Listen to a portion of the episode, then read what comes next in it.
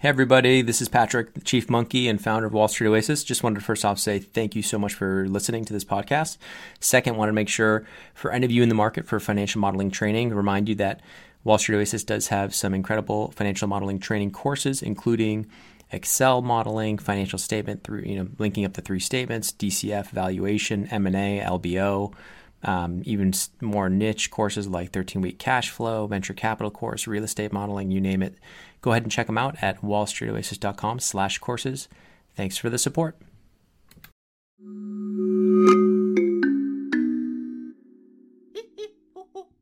Hello and welcome. I'm Patrick Curtis, your host and Chief Monkey, and this is the Wall Street Oasis podcast. Join me as I talk to some of the community's most successful and inspirational members to gain valuable insight into different career paths and life in general. Let's get to it. In this episode, an old high school classmate of mine, Peter Chrisadulo, shares his winding path and how he ended up as a partner at a private equity mega fund, Francisco Partners in S F. We hear about what happened to the tech startup he launched during undergrad at Harvard, his analyst days in investment banking at Credit Suisse, his jump to private equity at T H Lee, and finally his lateral move to the small London office at Francisco Partners during the Great Financial Crisis. Listen to hear his views on where the private equity market is headed, the trend toward hiring from non-traditional channels, as well as the difference across the P E market in London compared to S F. Stay to the end to hear his advice on how to help differentiate your, yourself in a competitive recruiting process. Enjoy.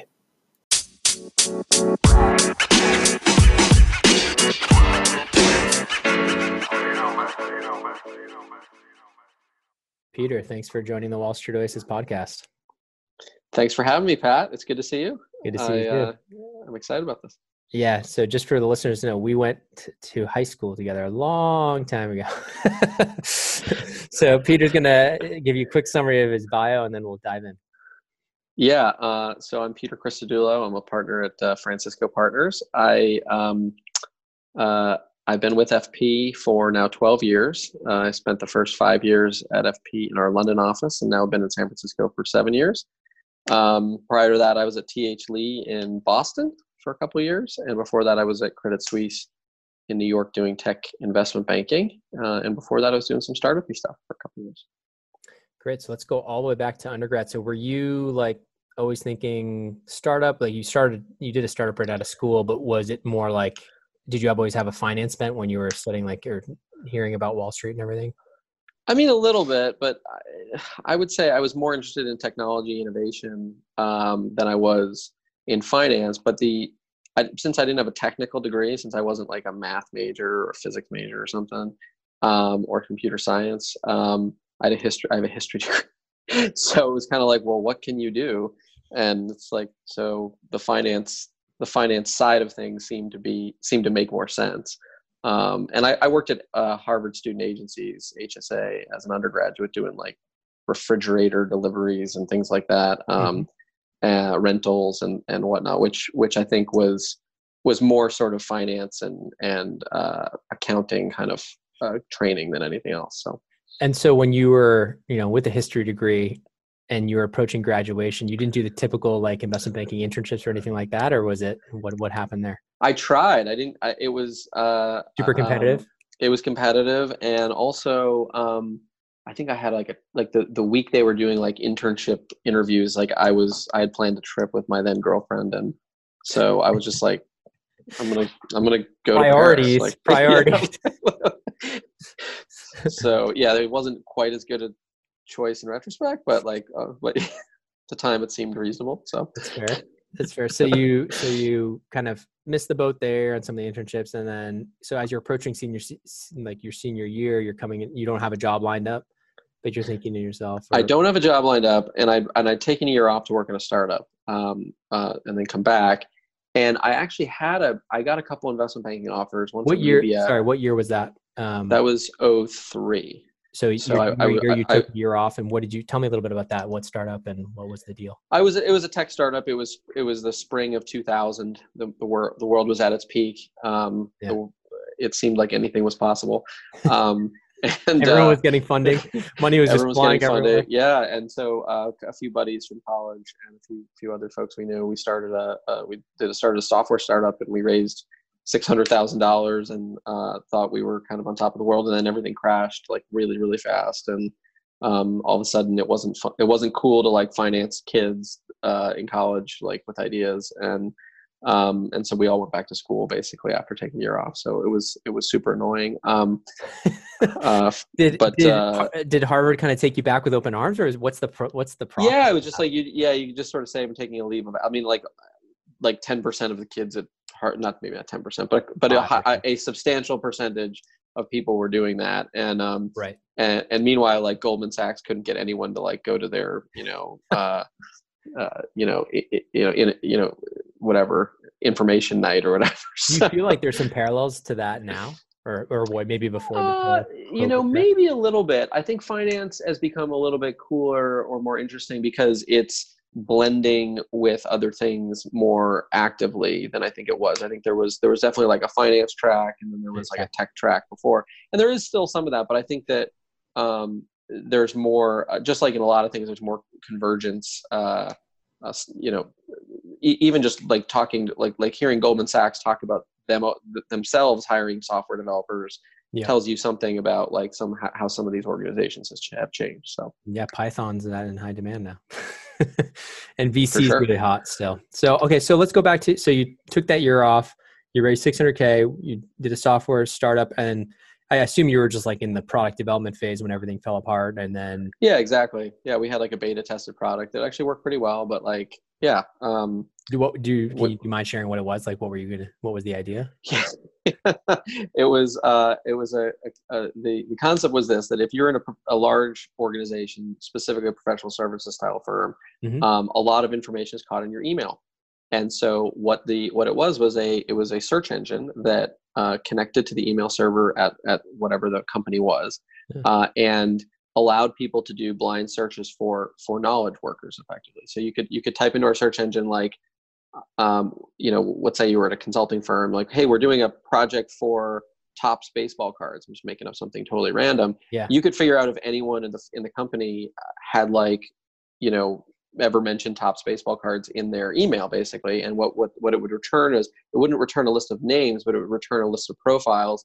And then you could blind email people and be like, hey, like we're starting a, a project for this, Very you know, cool. on this topic. Like, do you know anything about that? Or would you like to join, you know, would you like to almost like you know, internal yeah. intranet search type capability. Yeah, and there and there was a sort of exactly, and so I'm sure was, it exists now, right, or something, it, or in different ways, right? Yeah, like people, uh, all that stuff's cataloged a lot, a lot better uh, yeah. today. Between especially with things like Facebook and LinkedIn, it's easier to figure out like what people are interested in or what people you know know or, or et cetera. So, um, and so it actually worked great. And uh, Monitor Consulting was actually our our big backer, um, and so it worked it worked fine until. Uh, it was going great until, you know, things fell apart and no, no one wanted to fund us anymore. Yeah. No more money and, and, you know, no revenue and things like, you know, little stuff like that. So, yeah. um, so, uh, and so, okay, so you go back, back senior year and along with your co-founders and, um, you said you had some offers at that point for investment banking. I did. And I, and I, and I really thought hard about it, a couple investment banking offers. And I really like, like crushed myself thinking about it. I was like, look, I really want to kind of do the startup-y stuff some more.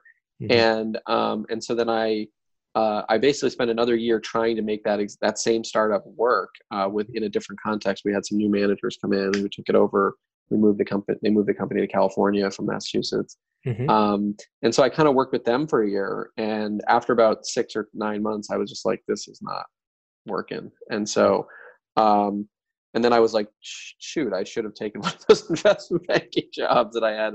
Oh, so you had, had you had kind of turned it down? Initially. I turned them down. Yeah, I turned them down. And uh, and then I was kind of like on the street, basically. And so, um, but I did know some people, and I, I had, you know, uh, you'd gone through those interviews and whatnot. And so through some um, friends of friends and, and pounding the pavement, I uh, was able to get hired at Credit Suisse uh, in the summer of two thousand four. Um kind of off the street a little bit, outside of the banking class. Um, they, they, I, I pitched them hard that I knew a little bit about technology, a little bit about finance, and I wanted to work in their tech group, and they, and they hired me. So um, they hired I said, you as like a first year analyst off cycle. Hire, hired me as a first year analyst, two years old for my grade, off cycle. Exactly, exactly. Just like the, just like the pro, you know, you know, very off spec basically. But do you, um, do you feel like those extra two years of like made you a little more like a a senior a senior analyst, or not not like you felt more mature maybe for compared to some of the other? Well, I I did a little bit, but the funny thing is I that I missed training. So they all the other analysts had like eight weeks of training or oh, something no. over the summer, and th- they gave me like three days of training, and then they're You're like from a liberal arts background with no and I, and I right and they're like they're they're like weighted average cost of capital. I'm like, I don't know what the hell that is. Like like, like what's this equation? Um, yeah. and. and uh, oh my gosh, it was it was crazy. But um, but but basically, but I'd say there's the big difference though, and this is I think important, is because I had sort of swung the bat and missed on the startup stuff, and because I was so darn thankful to have a job in investment banking, you know, off cycle, old for my for for the for the grade, whatever. Um, I worked really really hard, um, mm-hmm. and I I didn't treat it as sort of an extension of college the way that some people.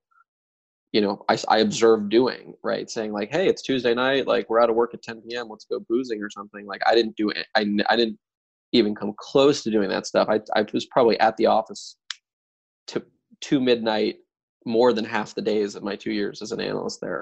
Right. Um, and just worked really, really hard. Try not to like, you know, stir up trouble or whatever. And, and it was more of like a no fail situation for me mm-hmm. um, than I think, than I think some of the other folks. And so, Um, because of that, I got a lot out of it. I mean, I also like crushed myself, but, um, but I think my, my mindset was a little bit different. It wasn't, it wasn't like, oh, this is a job. I was like, this is like the job. And so that, that was, that was unique, I think. Back in, back then, oh four to oh six, there was, you know, the on-cycle recruiting process was much later. Was yeah. that always on your radar, or did you even know like what private equity was and had it in your head? Or so what? I, I knew a little bit because I we sold a company to T A Associates, um, mm-hmm. and, and so I I I worked on the sell side on some on that, and then I worked on a on an I P O as well. It was a G T C R uh, company, so I kind of had a little bit of sense of of private equity funds, but the whole recruiting thing, I just missed the boat completely. Um, mm-hmm. And I, it was already most, it was like already half over before I'd even like thought that I should be thinking about it. I mean, um, back then it was probably done in your second year though, right? It was done in the, it was done. Um, End of your first year? This, it was done like the summer. Yeah. So like about twelve, twelve, thirteen months in. So it was, it was like July, August is when it started. Now um, it's a full I, you know, year ahead of that. And now it's a full year ahead of that, basically. Yeah. yeah. But so I got my job in September, and that was considered quite late. And and actually, um, the what's interesting was the the firm I went to, T H Lee. They they were caught a little bit late too, and that's why I, the K K R and Blackstone and all these places had already recruited. Yeah. Um. And they were and and I think the and so they were. It was it was it was when this like rat race kind of like they're oh we're gonna go earlier we're gonna earlier like that was that sort of. Dynamic was just beginning. Yeah, um, the game theory started the game, playing out. Right, right, right. Now we're already at the point where maybe it's going to, you know, come back on itself, but we'll see. Yeah, we can talk about that in a little bit. Um, I think, so you were a little bit late, but some of the other firms were late. So you still got into some processes. Was was it the typical head, you spoke to some headhunters, they had you come in, and were you like dead set, you know, after killing yourself in bank for a couple of years, were you like, hey, was there any thought process of, hey, I want to stay long-term sell side? Um, a little bit. Um, but the, the thing is the banks also, like I was at Credit Suisse, they missed the boat too. They, mm-hmm. they made me a third year analyst offer six months after I had already accepted a private equity offer to be an associate. They were and I was just, and I was like, God, and they offered me like a five thousand dollars bonus to like stay as a third year analyst. And I was like, guys, A, I've already, like, you should know that I've already, I've told people that I accepted this job like six months ago, and it's an associate title, and you're giving me a third year analyst offer like now, like, you know, in like a, like this like weird mailing thing. I got it. No one even told me in person. And I was just like, we're, we're like not close here. And then I think now yeah. since they, they and other banks have gotten a lot, you they've know, got a lot more, more aggressive, a lot more strategic about that. But yeah, it was, it was like early days, cowboy, you know, Wild West days of how this used to work. And so, yeah, I got a little, I got a letter saying that I'd been selected for a third year. Congratulations. Like, we've bestowed yes. upon you. Like, yeah, I can stay another year crushing myself for you guys. Um, and, uh, uh, you know, but I think, um, you know, to, to your question about like, so I, I did go to some headhunters. I was extremely green though. And I'd say my first couple interviews were just disastrous. Mm-hmm. And I, I knew they were disastrous when they were happening, but I, I would, I didn't even know how to prepare for them.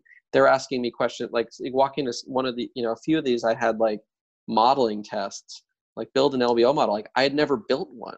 Um, yeah. I'd, I'd been, I'd worked on an I P O and I worked on a sell side, but um, I would, ne- I, no one had ever explained to me how to, I'd never had an opportunity to do that in, in the first year. I was like just getting some of that yeah. in my second, in, in my second year. But I was like, build an L B O model. Like, don't know how to do that. Like, like, how do you define, you know, uh, free cash flow? I'm like, I don't know. Like, you know, uh, I look on the cash flow statement, and you know, it's like cash flow yeah. from operations, like. um, and so yeah, I just like totally bombed. Like a couple of, I, like one of the interviews, I won't name where it was, but one of these interviews I went to, and they asked me some of these questions, and I was so bad that they're they like I had I met like one person, and then. I had one like thirty minute interview, and then I left, and they were, and everyone else had like multiple interviews. They clearly had like just X'd you up, like X'd me early.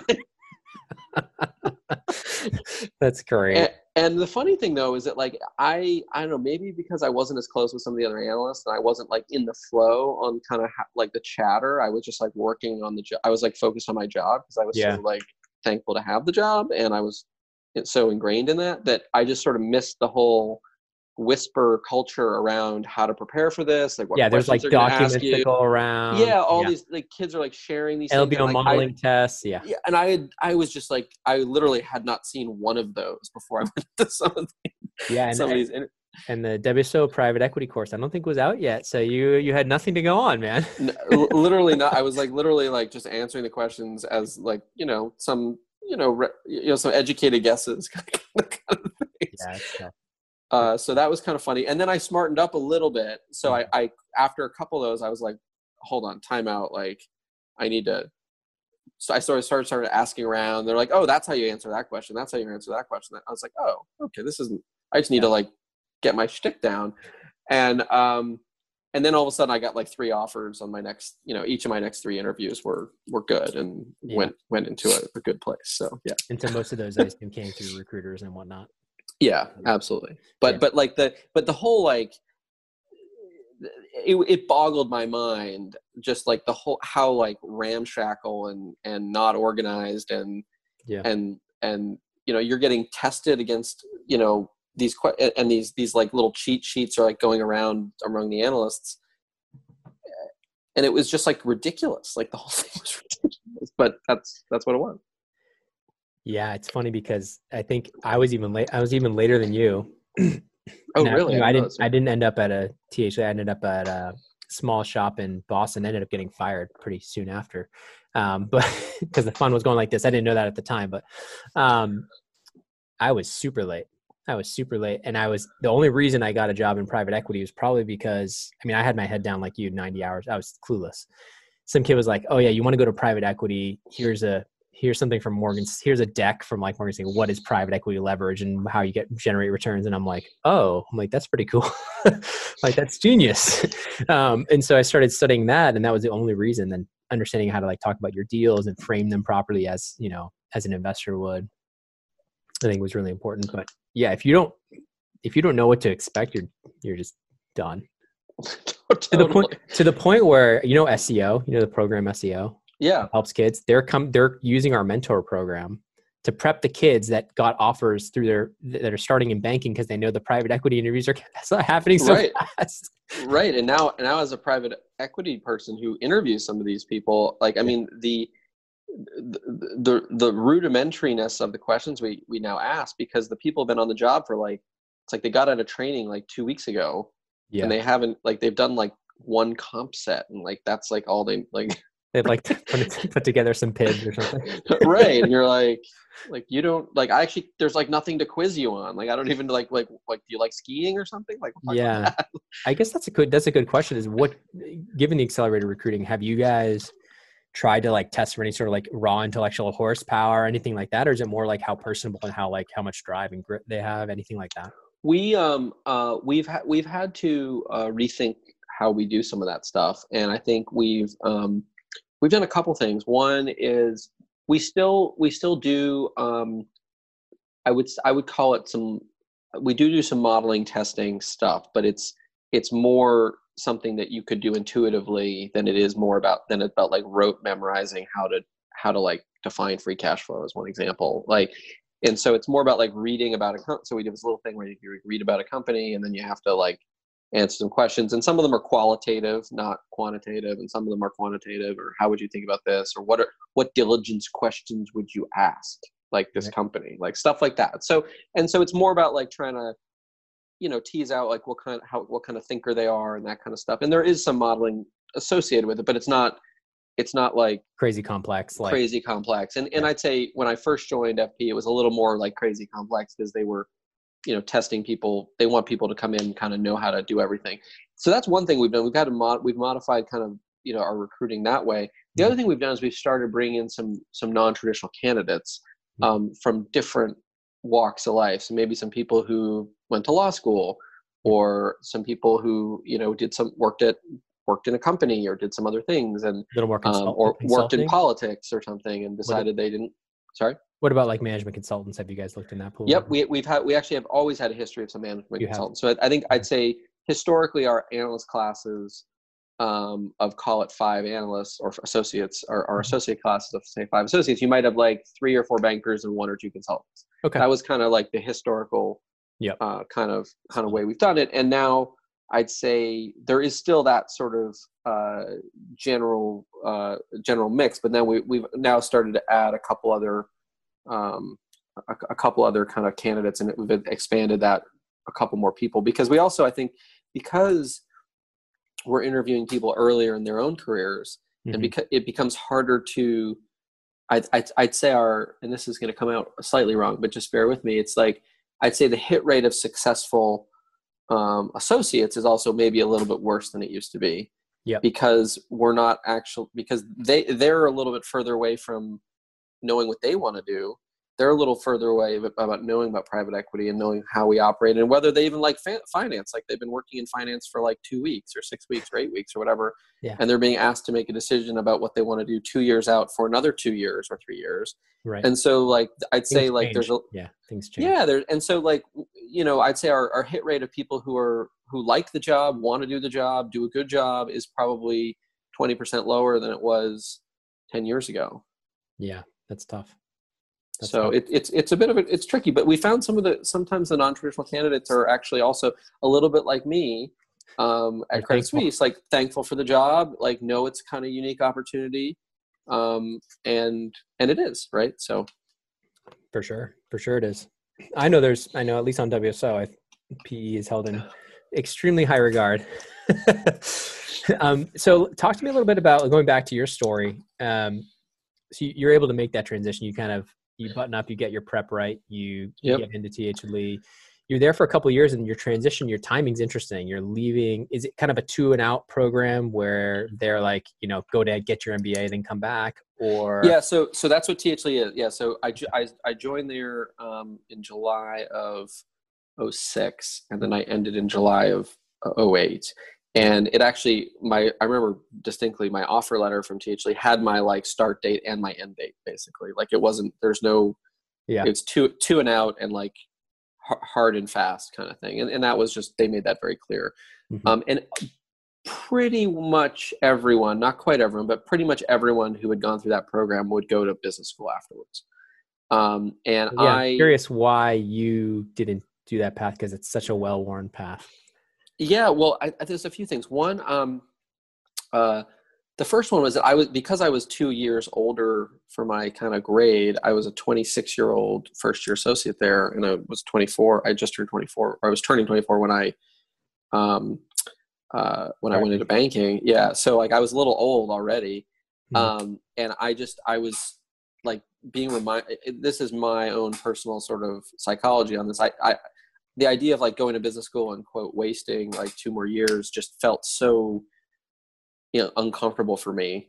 Um, and also in between, you know, oh six, oh seven, like the, the path of like becoming an associate and like staying through, uh, you know, or being a lateral to someplace else, um, what felt more reachable, because just, just like in the boom we we've had the last uh, few years until recently, um, you know, there's been a lot more opportunity as there's more jobs and more, more money flowing into private equity. And so while T H Lee was telling me I had to leave, the idea of going laterally to another private equity fund uh, felt very kind of achievable. Um, even then, of in, course, even in oh eight? Well, when I made the decision, it's different than when I left.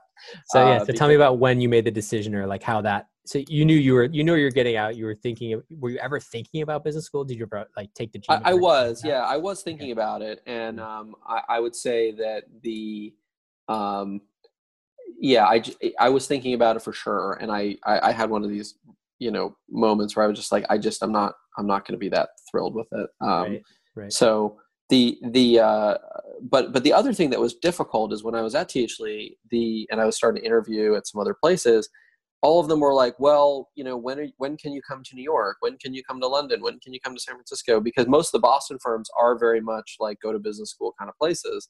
And so the Boston firms were, I'd say much, you know, just, they just weren't as willing or interested in breaking those kind of rules, like saying, oh, we, like, we'll, we'll bring you on laterally.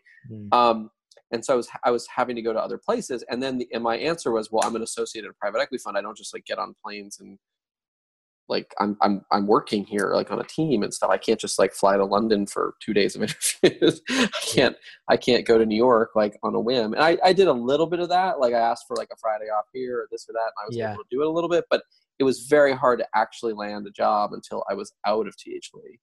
Um, because yeah, that, it reminded that was, me of my like, bank. We're trying to recruit for private equity in your banking. It's, it's brutal. It's brutal. Totally. Yeah, it's really hard. Like, cause you're working long hours. I mean, maybe, I don't know what T what the hours were like at T H Lee. I assume they were pretty tough.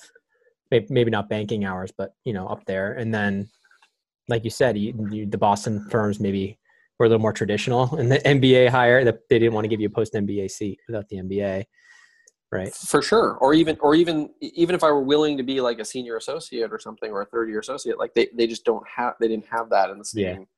in the same way. So the places that I, uh, and actually one Boston firm did eventually give me an offer. It was a newer firm. Um, it was a smaller firm, but they.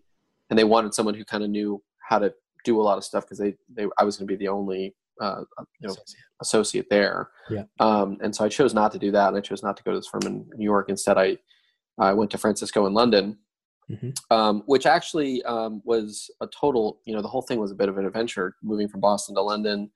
Um, I just got engaged. So my fiance and I uh, moved over there, moving firms, and then doing that in the summer of oh eight. I think we, I think I signed in July oh eight.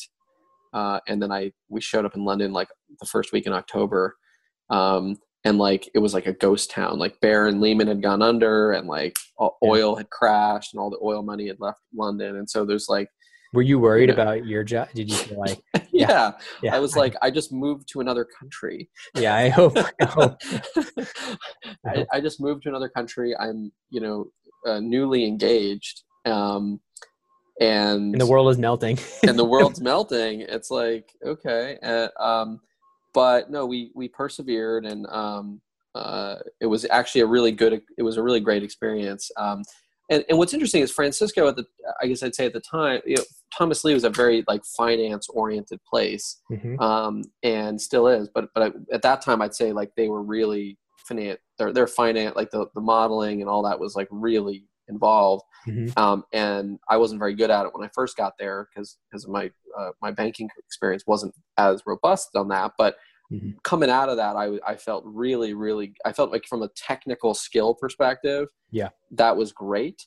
Yeah. Um, but then going to going to Francisco, it was you know these tech companies aren't as are, sometimes they're not as difficult to model. I think they become more complicated as the I T. Um, As the information technology world has gotten bigger and bigger and more complicated and whatnot, these companies have become more complicated to to do things with. But I'd say at the time, I um, it was great because I felt like I had kind of checked the box on the on the modeling in a way that maybe I wouldn't have had as much at maybe a, a middle market or smaller market fund um, mm-hmm. or sector specific fund, where it was more about the, the sector. And so I think going to F P at that time was kind of interesting because I had a little tech experience and then I had gotten some really solid.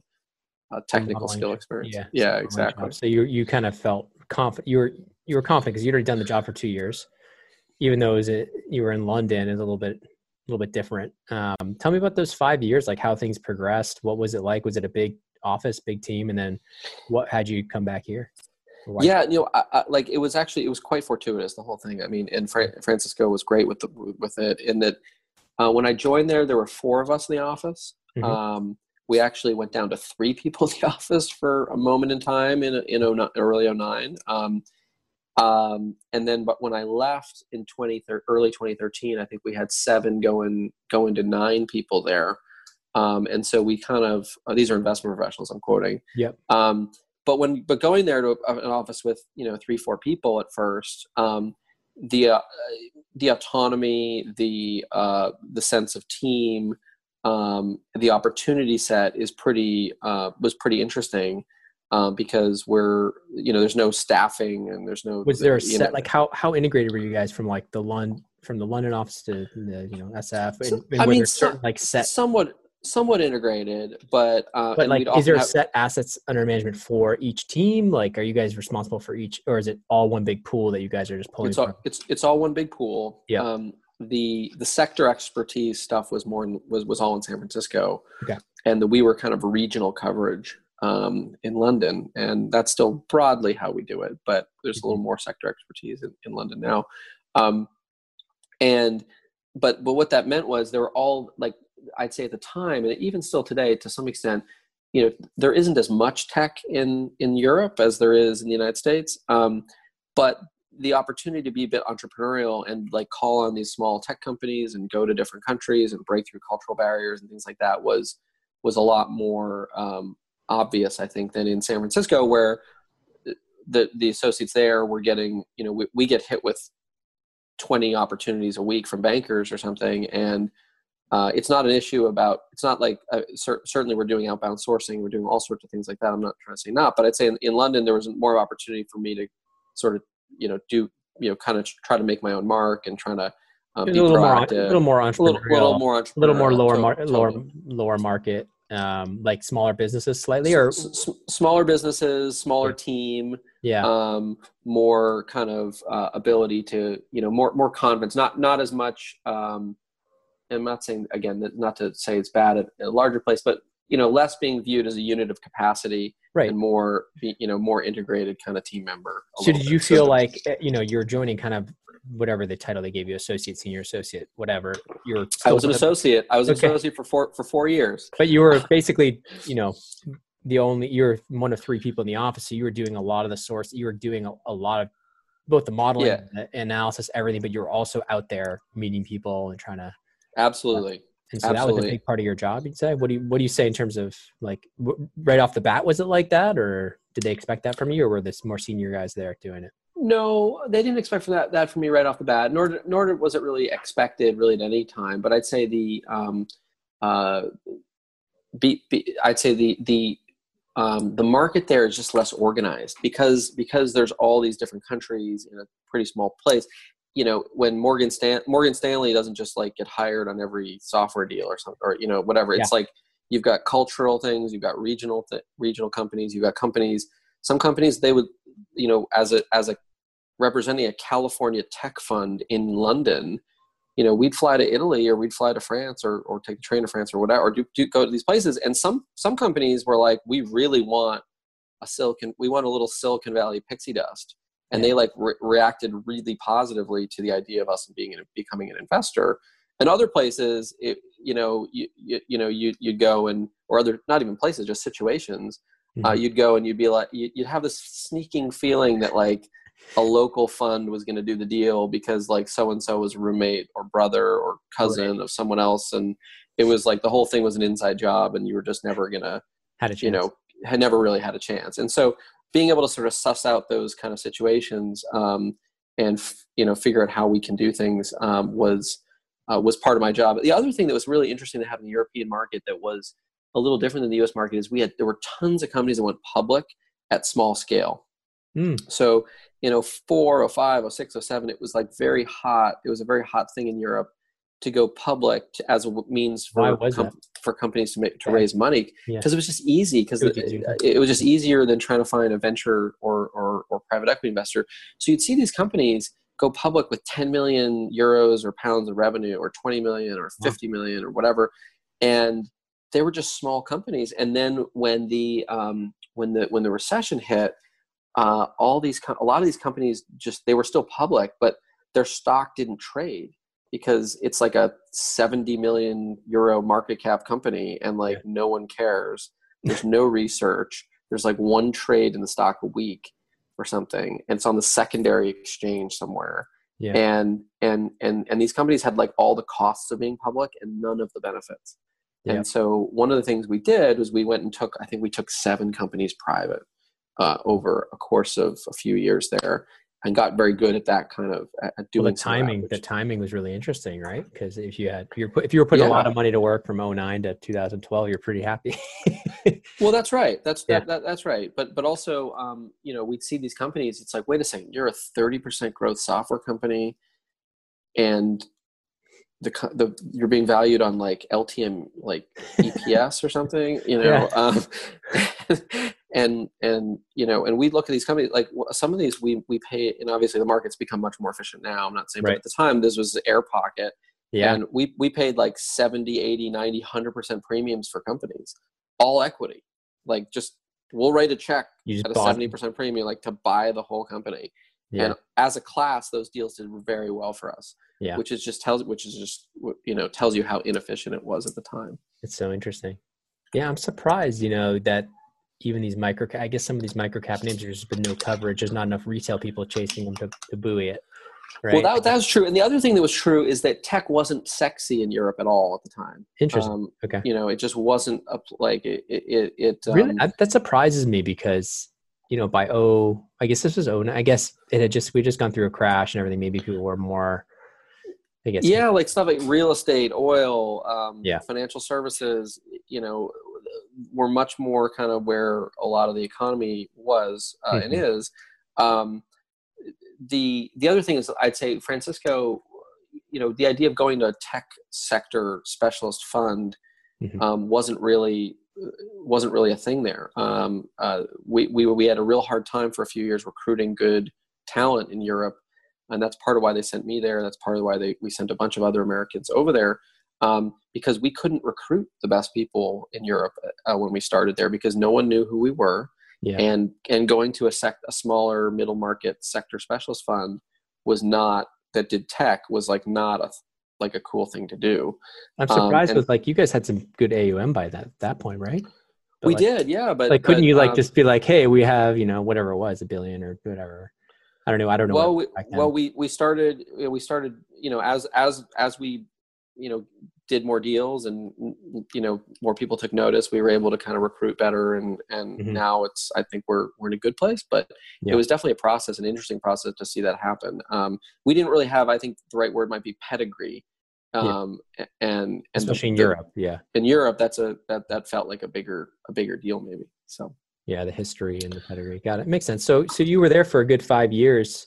A solid run to be away from. How often did you come back, see family? And, and well, I think I think I think the first year we were there, we were invited to seventeen weddings in the United States. Oh my and, God! Because like it was like kind of that time of life where yeah. you know maybe not seventeen but thirteen or something something crazy. So and uh, you know and so we tried to come go to a lot of them. We couldn't go to many of them. I'd say I, I would probably go up in the U S three times a year for work, four times a year for work, and then I'd probably come another couple times. I don't know five.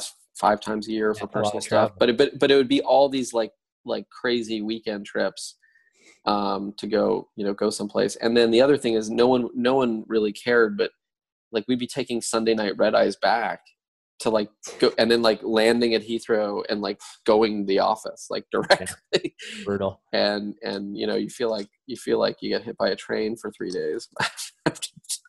So, uh, so yeah, so it was, it was, uh, it was tricky, uh, for a while there, but, um, but look, you know, when you, when, you know, embracing it and kind of saying to the family, you know, and friends and others like saying, hey, come to London, come, you know, it's, it, you know, we were young and, um, we actually had our first child over there and, you know, the whole experience, like that was the experience. And like, so we tried to immerse ourselves as much as we could, um, in it while we were there. We knew, we kind of knew in our hearts that it wasn't gonna be permanent. So did you have like, um, were you able to establish like a good set of friends there through, through the for sure. Through, through, yeah.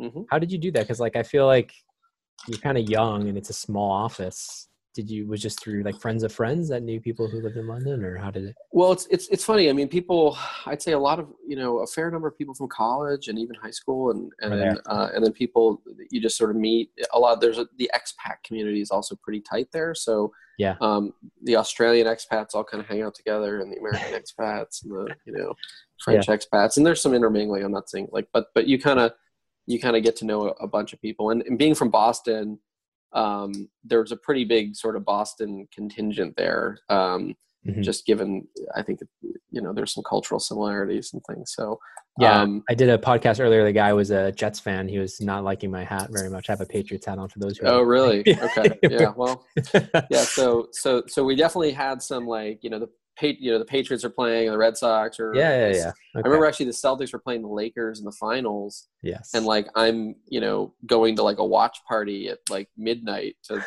you know, because the game started at you know one a.m. London or something. Oh my gosh, yeah, that's fun.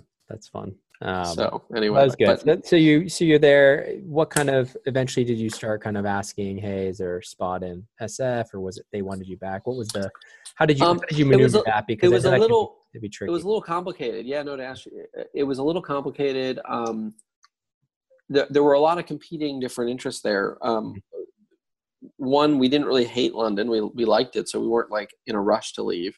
Mm-hmm. Um, the other though, was that, you know, I think, and I think my boss, uh, the head of our fund, you know, said it well to me. He sort of said, hey, Peter, look, you can stay there if you want. Um, I, I think there you might be a little bit career limited there, because you had a couple people kind of uh, more senior to me that, and he's like, I'm not sure how many partners, you know, that office can kind of yeah. can kind of have long term. Uh, so you you may be a little bit pinched if you stay there, but you can stay there. Mm-hmm. Um, but he's like, but don't tell me in three or four years you want to come back, because he's like he's like either come back and make your career here. Yeah. You have some European experience. You have, you know, so that's good. You got global experience, some East Coast experience. Okay, blah blah yeah. blah. Mm-hmm. He's like, but if you stay there, like, and I was a, I was like a ten, like a second or third year V P or whatever at the time. Yeah. And he was just like, look, just decide. Are you gonna be, you gonna have your career over there? Or are you gonna have your career over here? And you know, let's make a decision one way or the other, kind of now-ish, um, because if you, you know, but if you if you come to me in two or three years and say, hey, now I want to come back, then you're in this like weird spot where like. You've already been there for so long. You're there so long. All your yeah. contacts, your professional career, your deals, y- your expertise is more there mm-hmm. versus coming back um, and sort of building all that up here, leveraging some of what you have in Europe. It's not irrelevant. Yeah. But but it's um, um, but you know it's more just like, where do you want to kind of make your make your bed? And yeah. I thought that was good advice, and so we decided to come back. And so, um, was there any thought of going East Coast at all? I mean, do they have, does F P have any options? We, or? we now have a little office in New York for our credit fund. Um, right. But but at the time it was San Francisco or, or nothing. And it, even still now it'd be San Francisco or nothing for, for equity fund people. Um, Got it. And so, yeah, so it was San Francisco. So we never lived in San Francisco. So we, you know, from the East Coast went to school and worked there, and then, you know, London for five years and now West Coast. It sort of felt like that's a, that's okay. That's a good, good kind of, And so you were you were able to come back. You made that decision, transitioned the family out here. Tell me what it's been like, kind of the differences and the. Yeah. Like it out here, or do you? Uh, I know I love it. Come from you know at least the weather. yeah. Right. Uh, well, having been co- cooped up in my house now for forty-five days or whatever it's been uh, with yeah. my two little kids in in, in Pacific Heights, uh, it does feel a little cramped. Um, mm-hmm. But um, no, we. Um, I think we like it a lot. Um, look, it's very different. I think there's some things that are good, you know, some, some things that are great, and there's some things that aren't aren't as good. I think the, you know, putting the putting the personal life stuff aside for a second, I think that the differences in the market is, you know, are perhaps you know more interesting to talk about. Um, yeah, and I, we've had some London colleagues. I had a we have a colleague from London who came over here uh, now eighteen months ago, um, and I was trying to explain it to him when he when he when we first came. And I, I was like, look, the issue isn't deals. There there are bajillions of deals. The issue is prioritization. Mm-hmm. The issue is, where do you have a right to win? The issue is, how do you win? And where do you focus? And, you know, what's interesting is like, I mean, we're just, I mean, today I've had three inbound you know, kind of things. Yesterday I had four. It's just like, like the, yeah. you, you can like, you can run in a certain, like, like you can chase you can your drown. tail yeah. forever. Yeah, exactly. It's like, oh, like, let's chase that squirrel. Let's chase this one. It's like, it's like you just go crazy. Yeah. Um, and, and the, I think the thing that's kind of interesting about that is that, you know, a banker will call up, and I, I don't mean to say anything negative about bankers, not negative. It's just, just like, this is, this is the way it plays out. It's, Yeah. Banker calls up and says, oh, I've got this great, you know, one hundred million dollars revenue software company, great margins, SaaS, da, da, da, good retention rates, blah, blah, blah, blah. Yeah. You know, what do you think? And, I, and, and, and you know, what, what's going through our head a lot of times, and I'm, I'm sure every other private equity person feels this way to, to some extent, it's like, it's a great company. Or, or, or how's this, at least as presented, you know, undiligenced, as presented, it looks like a great company. Yeah. But that could be very different from being a great opportunity for me. Right. Um, because every other person out there is going to think it's a great company, and all, you know, fifty of us who they send books to are going to be bidding against each other on it. Mm-hmm. And, you know, am I going to be the, you know, the guy who advocates to, to my partners that we pay more than all those other folks do for a, a really nice asset?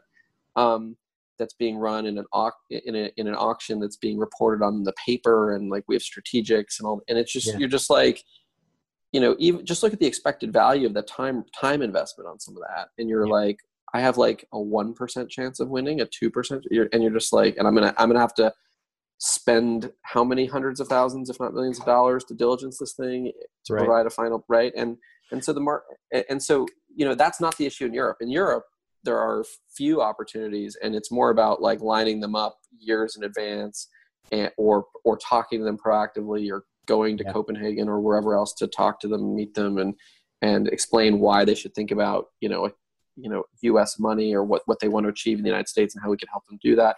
And in, in the U S market, it's, it's, it's the opposite. There's like millions of things to look at. Its question is, how do we triage? Yeah. How, how how do we decide how to take these thousands of things at the top of our funnel and figure out where, which ones to spend time on? Do you feel which like ones... do you feel like large funds like, like you've been forced to move down market like significantly to find less some of the inefficiencies and stuff? Because it sounds like it's just being the bigger deals that match your match your profile are just so well shopped now, like you said.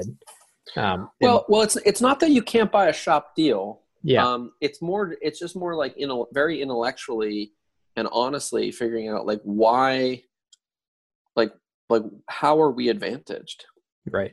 You know, are we, do we have a thesis that's, you know, contra, you know, uh, uh, you know, con- contra, you know, general, not general, you know, the general view of it. Do we have a, um, do we have a, a C E O ready to drop in who can change the way the business is operated? Do we have a portfolio company that we can merge with this? Mm-hmm. Do we have um, uh, an acquisition idea that we have lined up someplace that no one else would have thought of? Right. Um, you know, have we been, have we been, you know, did we own a competitor to it previously? Um, and might they value our expertise? Um, so whatever it is, um, we really try very hard to like write down on paper, like, like not just sort of talk past each other on it, like, or, or, or be like, oh yeah, like we've got an angle, like actually try to figure out where we, we think we do have angles, or whether, where we can be advantaged, um, and try to, you know, really spend time on the ones that we think we can actually get done. Because look, the reality, the other thing is on these, on some of these situations, look, if you're not first, you're last. And so there's like the absolute worst thing is coming in second. Right? Like, oh, I just and all the money. I yeah. blew three months of time. I spent a million dollars, mm-hmm. and I don't even get a silver medal. You don't even get the asset. Right? Yeah. Right. Yeah. Um, I got a, a one time. I got a bottle of wine in the mail from the founder of a company because he was so like he was a he he he, he felt badly for us. Um, it's only happened once. so, so um, but you know, but that's that's a sort of market. So, and and another thing is like, you know, a lot of times we, you know, we just put aside all the, the inbound stuff, and we just talk, we think more holistically, like out, let's think about outbound, like what assets do we want to try to own the next few years? Mm-hmm. And let's start planning now about, you know, look, maybe they'll come up for sale in some sort of banker auction. Maybe they'll, maybe they won't, maybe there'll be some catalyst for a deal before that. Maybe we'll have a coronavirus situation and they'll need to raise some money. Maybe they'll want to make an acquisition and the founders can't finance it themselves. Um, you know, maybe we could bring them some acquisition ideas. Maybe, you know, maybe, maybe, maybe. Well, let's let's think of some things and and let's try to be proactive about what we do with them. You know, way ahead of there being the event, some an event. Yeah, if if you like, when, the, the absolute worst is like we get a call, and it's like the first time we're hearing about the existence of the company is when it's for sale. Mm-hmm. It's like you already know you're you already know you're you've lost. Fair. That's fair. So yeah, there was actually, actually a really interesting discussion um, on the site recently. It was, it was uh, distressed investing. This time is different, and talking about all the dry powder that's that's out there and how, you know, all these distressed investors and all these these firms are ready to pounce. And it's funny because we're kind of seeing it play out in the public markets where like there's so much money out there, and like, well, I think part of the reason the market's down so fast is because there's nobody pulled out all the all the passive investing. We just let their money. Nobody pulled it out. No one. There wasn't the full panic yet. Um, hopefully, it won't happen. Um, yeah, we'll, we'll we'll see. We'll see. Yeah. So, tell me a little bit about um, your perspective on just the, the amount of capital in P E. Do you feel like you said there's so many deals? Is there enough? Do you guys have enough manpower, like, to actually do that legwork that you were talking about in terms of, you know, for years or potentially a year or two, you know, kind of prepping the deals before they even happen? Do you have that? Is that, is that enough? Do you feel like to, because, yeah, you know, it, it's tricky. Um, cause I, uh, you look at the numbers, it's crazy. Like the amount of dry powder out there is just exploding. Yeah. Right. So, yeah, no, look, it, it's, it's a balance. And I think it's a, it's a, it's a, it can be a tricky balance to, to manage. One is, you know, managing people, it, you know, managing highly intelligent, highly compensated private equity people, mm-hmm, isn't that easy, right? And I, I don't mean to say that like, uh, I, I, it's just like trying to make sure people are aimed at things that we are interested in and trying to put enough wood behind the arrow, and also make sure that they've got enough to do and, yeah, you know, have the right support structures. Because, oh yeah, we want to go see some company in X Y Z place because we've been tracking it or whatever. Um, well, you know, the associate probably shouldn't go alone. Like we should figure, you know, figure out who, and then, then the question is like, well, why are we interested in it? Like, how long have we been tracking it? Like, what do we actually know versus don't know? Right. Um, and you start kind of having those conversations. So it's not as easy as just like saying, hey, like go figure out what you can find out on this company. Let's go see it. Um, although sometimes it is that simple, but I'd say, so we're trying to figure out what the right balance of like, of like p- no, number of people, mm-hmm, that we can actually kind of deploy and manage appropriately in some sort of systematic fashion. Yeah. Um, with also, you know, maintaining some intimacy and some, and some coverage. And I'd say one thing that you, you can get into trap in, I think it's like, look, private equity is not a market share business.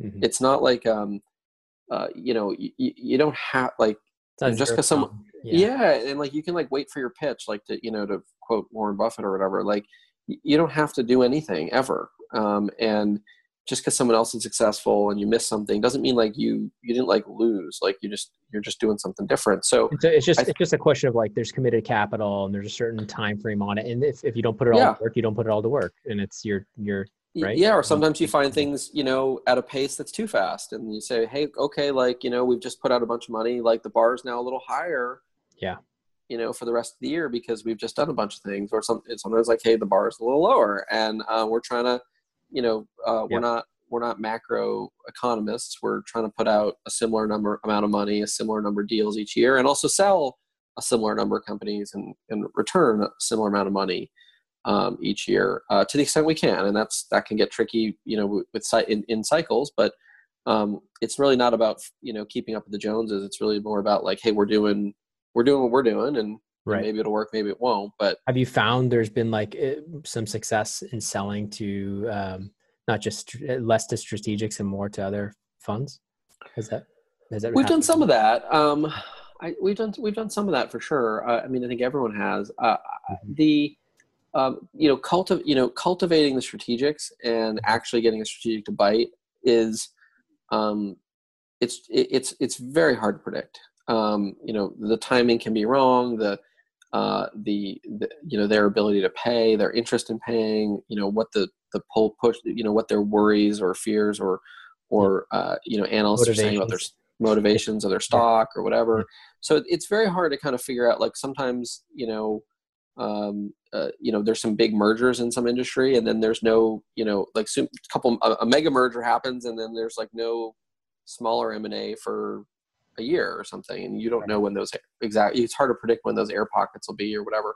So I think we we don't try to really, you know, we yeah we love having strategic exits. That's great, but I think the sponsor exits can be can be great too, especially when we want to roll over, um, keep going at it, um, and maybe maybe sometimes we can can keep control of a business and, and sell a small a smaller stake so we can get some money off the table that way, but continue to control the investment. Or in other places, we we want to give up control and we want to just ride along with a twenty-five, thirty-five, forty percent share, right? And let, let someone else take the reins uh, who we like and trust and whatnot. And so you feel like the um, flexibility, like there's enough flexibility with the the structure of the fund to allow you guys to to do that? Do you feel like um like uh because I know at least when when I was in P E, it was like, you know, the expectation is typically like three to seven years, right, on the exit, and I think the fund mm-hmm. life's around ten.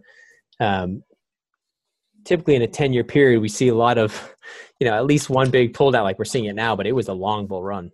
Right. And if the, the way I saw it is like valuations were stretched for like the last five years, like you, you, I was hearing at least back in two thousand sixteen, like, oh, we're way too high. We're way too high. Wait, it's going to pull. It's going to pull. And like, if you had waited, um, it was, it was hard. I, I thought, I thought valuations were, were too high every year since twenty eleven.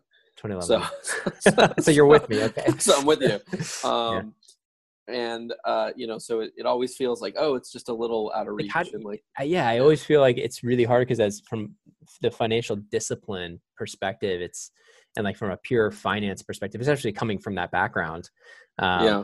and not having like, you're not coming from like the V C background where you're like, well, let's just look at T A M and let's look at, you know, how monstrous this could be in twenty years. It's, it's tougher. Right. Um, Uh, for, for for sure, uh, I think you're exactly exactly right on that stuff. I mean, look, again, we don't try to. Um, make, we're not macroeconomists. We do, if we just try to put out a similar amount of money, put do a similar amount of deals, you know, yeah. buying and selling, then you know the stuff you're talking about, you know, will work itself out. Yeah. You know, I think one of the issues is that when you have an event like this, like what's happening now, or like what happened in oh eight, oh nine, mm-hmm. there's not that much for sale. Um, it's hard to actually deploy money. Like, okay, like oh, the market's down. Let's buy stuff. Right. What? yeah. Who's gonna um, Who's gonna sell you their distressed bit? You know, it's right, unless they're like really distressed. Yeah. Okay. Um. Not like at least majority stake deals aren't like like buying the whole company kind of deals aren't really getting like the whole market's shut down right now for that kind mm-hmm. of stuff. Then you go look at like there's a bunch of pipes being done, but the, but they're being done now. At, to your point before, there's to, so much money out there. Yeah. They're being done at very attractive rates for the companies. Right. Um, you look at, look at some of the, I mean, look at what uh, Twitter got done, you know, just actually just happened right before the Corona really hit, but like, it's like, it, it it's like, it's like zero point three seven five percent interest. So less than half a percent interest. And then a conversion premium that was thirty percent higher than the stock price at the time. Now the stock's down. So it's like a, almost like a hundred percent premium now. Um, But like you look at that and you're like, that's pretty cheap. You know, I look and I think Twitter will grow and it'll grow out of it. And over a five year period, like that yeah. might be a great investment, but you look at it from the company's perspective and it's like a pretty good financing. Right. Um, uh, or you did a great job there. Yeah. sorry. Well, right. Um, so yes, there are certainly some distressed things right now, but then there's also like, you know, a whole bunch of folks piling in to try to do them uh, because yeah. there is a lot of dry powder to your point. I think what, what's more interesting is see is just like when the market actually starts stabilizing, Um, and the private market, there is like an M and A market again, like the debt markets are back, yeah. you know, maybe at a lower level, maybe less attractive terms, but, but there's a functioning market and that, and there are actually people who want to sell into that. Uh, right now, no one on the sell side um, is interested in actually selling um, into, into the storm right now. And even if they did, like there's no debt market to support it. So I you guess there'll be some pent up demand later half of this year if we get back to somewhat normal, like there'll maybe a flurry of I think so. activity. I, th- I think it's well. possible. I think it certainly is possible. I mean, yeah. look, one of the, one of the issues of private equity that, you know, we deal with a lot is that like, look, we're unfortunately we're not, we, we can't own our companies forever. Yeah. Um, we just can't. And portfolio proliferation is a huge issue, like an enormous, a way bigger issue than anyone's ever talks about. It's interesting. Portf- it's just like, I'm on, you know, it's like, hey, if I, if I had twelve companies instead of seven or whatever, mm-hmm. I would never be able to do anything. Like, I wake up in the morning and you get like a hundred emails because there's stuff going on at all these places all the time. And, yeah. and so, uh, you know, the, the ability to act, like, even if it's not perfectly economic, or even if you think in, in six months or twelve months or two years, you can do better. Yeah. Unfortunately, you can, if you think like that, you'll yep. never sell anything. Yeah. No, and so true. you kind of need to just pony up and sell stuff sometimes, even if it's not perfect. That's an interesting concept. In terms of like the number, that's, that's interesting. In terms of like the partner, at a partner level, like yourself, is that typically around where you'd like to be, um, in the five to ten range, rather not, not getting up to the twelve to fifteen? Like, if you get up to there, it's a, there's a problem because it's just hard to. For, for, for sure. Yeah. And, and actually even some of mine, um, you know, we, we've tried to find ways to, you know, bring, bring some other people around it, maybe a principal or some other uh, folks, to make it lower touch. And look, some, and some investments are low touch by their nature because you're a minority investor, or right. someone else is, someone else is driving the truck and you're just, you know, on it. Mm-hmm. But, you know, the ones that are high touch where you're kind of dri- driving, it, it can be, it can be very, uh, very involved for sure. So yeah, like, I think that's right. I think, I think the one, for the ones that you're, uh, where you're kind of leading the charge as the majority owner and you're the partner kind of leading it, I think no more than five or six. Really. Yeah. yeah. Or it gets pretty stressful. Gets, it, it's stressful, but it's also just time. Like, like yeah. it's like, oh, there's a new opportunity in Atlanta. Like, oh, I guess I you Gotta know, fly can't, can't, can't do that because I'm going to Seattle to deal with my portfolio company thing. So yeah. Interesting. Well, Peter, I really appreciate all this. Is there any kind of uh, advice you'd give your younger self? Or I guess before we even go there, Before we go there, and, a lot, but go ahead. Yeah, before we go there and wrap it up, I, just in the coming years through this, like whole, I know it's hard to predict the future, but any for private equity in particular, and what you see coming through the rest of this year and next year, do you think that it, how are things like going to come out? Like when you said the debt market's coming out, you think there's going to be a lot less leverage, obviously, um, tighter covenants, like kind of how we came out of like the um, two thousand eight, two thousand nine, or do you feel like it's going to potentially go back to kind of high level, high levels of leverage and aggressive valuations? Um, I think it'll, I think it'll, um, I think, I think it will snap back pretty fast. Um, however, I think it'll be a little be, be a little bit of a haves and have nots kind of thing. Mm-hmm. So for quality, um, for companies that maybe weren't like they're, you know, most of companies are affected in some way, but some companies are less affected than others, or some, for some it's a positive what's happening with Corona and the, and the, and the situation. So I think for companies that are, you know, stable to growing um, and are considered quality, uh, they will be able to go right back to kind of the leverage levels and other things that we've been talking about. I think for businesses that are, you know, face headwinds associated with, you know, the, the dis- dislocation of coronavirus, um, I think it could be, I think it could be tricky. And I think a lot of those companies that have debt, that debt is traded way off, mm-hmm. um, whether it's public or private. And so Um, I think the, you know, if you owned one of those businesses, like selling in and, you know, a buyer not being able to get the same debt package that the company already has can be, yeah. can, can cause a misalignment as well. So it's going to take some time to, to, to kind of work through, but I think for the quality uh, credits, it'll, it'll come back very quickly and be just, and I think there's liquidity, unlike, unlike oh eight, oh nine, liquidity isn't, isn't the issue. Like the bank liquidity and lender liquidity is not the issue here. Banks are really healthy, at least in the U S. Yeah, and and look, yeah. and, and even if even if they're not healthy, they can go to the the Fed window and kind of get money, free money. forever um, against against a whole whole sorts of different assets. And so that's not that's not the issue. The issue is the, is the actual company performance. Yeah, fair. All right, so now we'll jump to the the advice you'd give your younger self or any of the younger listeners that are kind of wanting to follow in your footsteps. What would you say? um, well, what I would say is, um, I'd say that there are a lot of different flavors of venture capital and private equity. And there really aren't, I really believe this, there aren't better flavors and worse flavors. They're just different. Mm-hmm. Um, and so, you know, for some people, they want to go work at the biggest buyout shop there is. And some other people want to go work at the best V C. Well, you know, there's a history on these things. Like the best V C today is probably not going to be the best V C in five years or in ten. Right? I mean, like th- these things change, and the biggest buyout shop has changed names, you know, a bunch of times. And it's really more about, I think, finding a place or finding a, you know, ha- articulating to yourself, and then being able to articulate in an interview why you want to do a certain flavor of private equity. Um, I want to do like, I want to do information technology focused private middle market private equity because I think this, this, this, and this. Mm-hmm. Um, and obviously I know, look, I get the, I get the game. A lot of people just want a job in private equity and whatnot. Well, I think part of getting a job in private equity is actually credibly being able to say, look, I want to work at fill in the blank place or in this, among these firms that look like this, because I'm excited about this. And I think though, I think you guys are going to do really well the next ten years because I see this mega trend or I see convergence or I see something.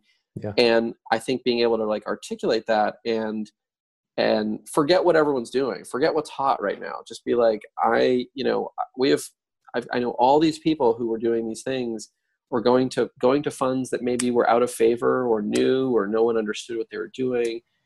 And, you know, whatever's doing well right now is almost certainly going to need to evolve to, to do well in the future. And so I think the other thing about it is like, is just the evolution of the industry is, is constant. And so, and I do mean constant, like if you, if you don't, if you're not, if you're in private equity and you're not, and you're not constantly thinking about challenging the way you do things, challenging how you spend your time, challenging how you're prosecuting opportunities, what your processes are, how you're adding value, then, um, you know, eventually it'll stop working. Um, yeah. And so the, you know, so, so as younger people, like thinking about the industry, I think it's more like, hey, look, sector specific stuff is, isn't, has, I think, been proven to be a, not a bad place to be. Whereas I think when I was coming up, people were like, you want to work in a sector fund? Like that's so limiting. And you sure you want to do, you know, you and all that. Yeah. Yeah. yeah, all that stuff. And it's like, well, I do, but, but at the same time, like you go work at a, you know, you go work at a healthcare fund and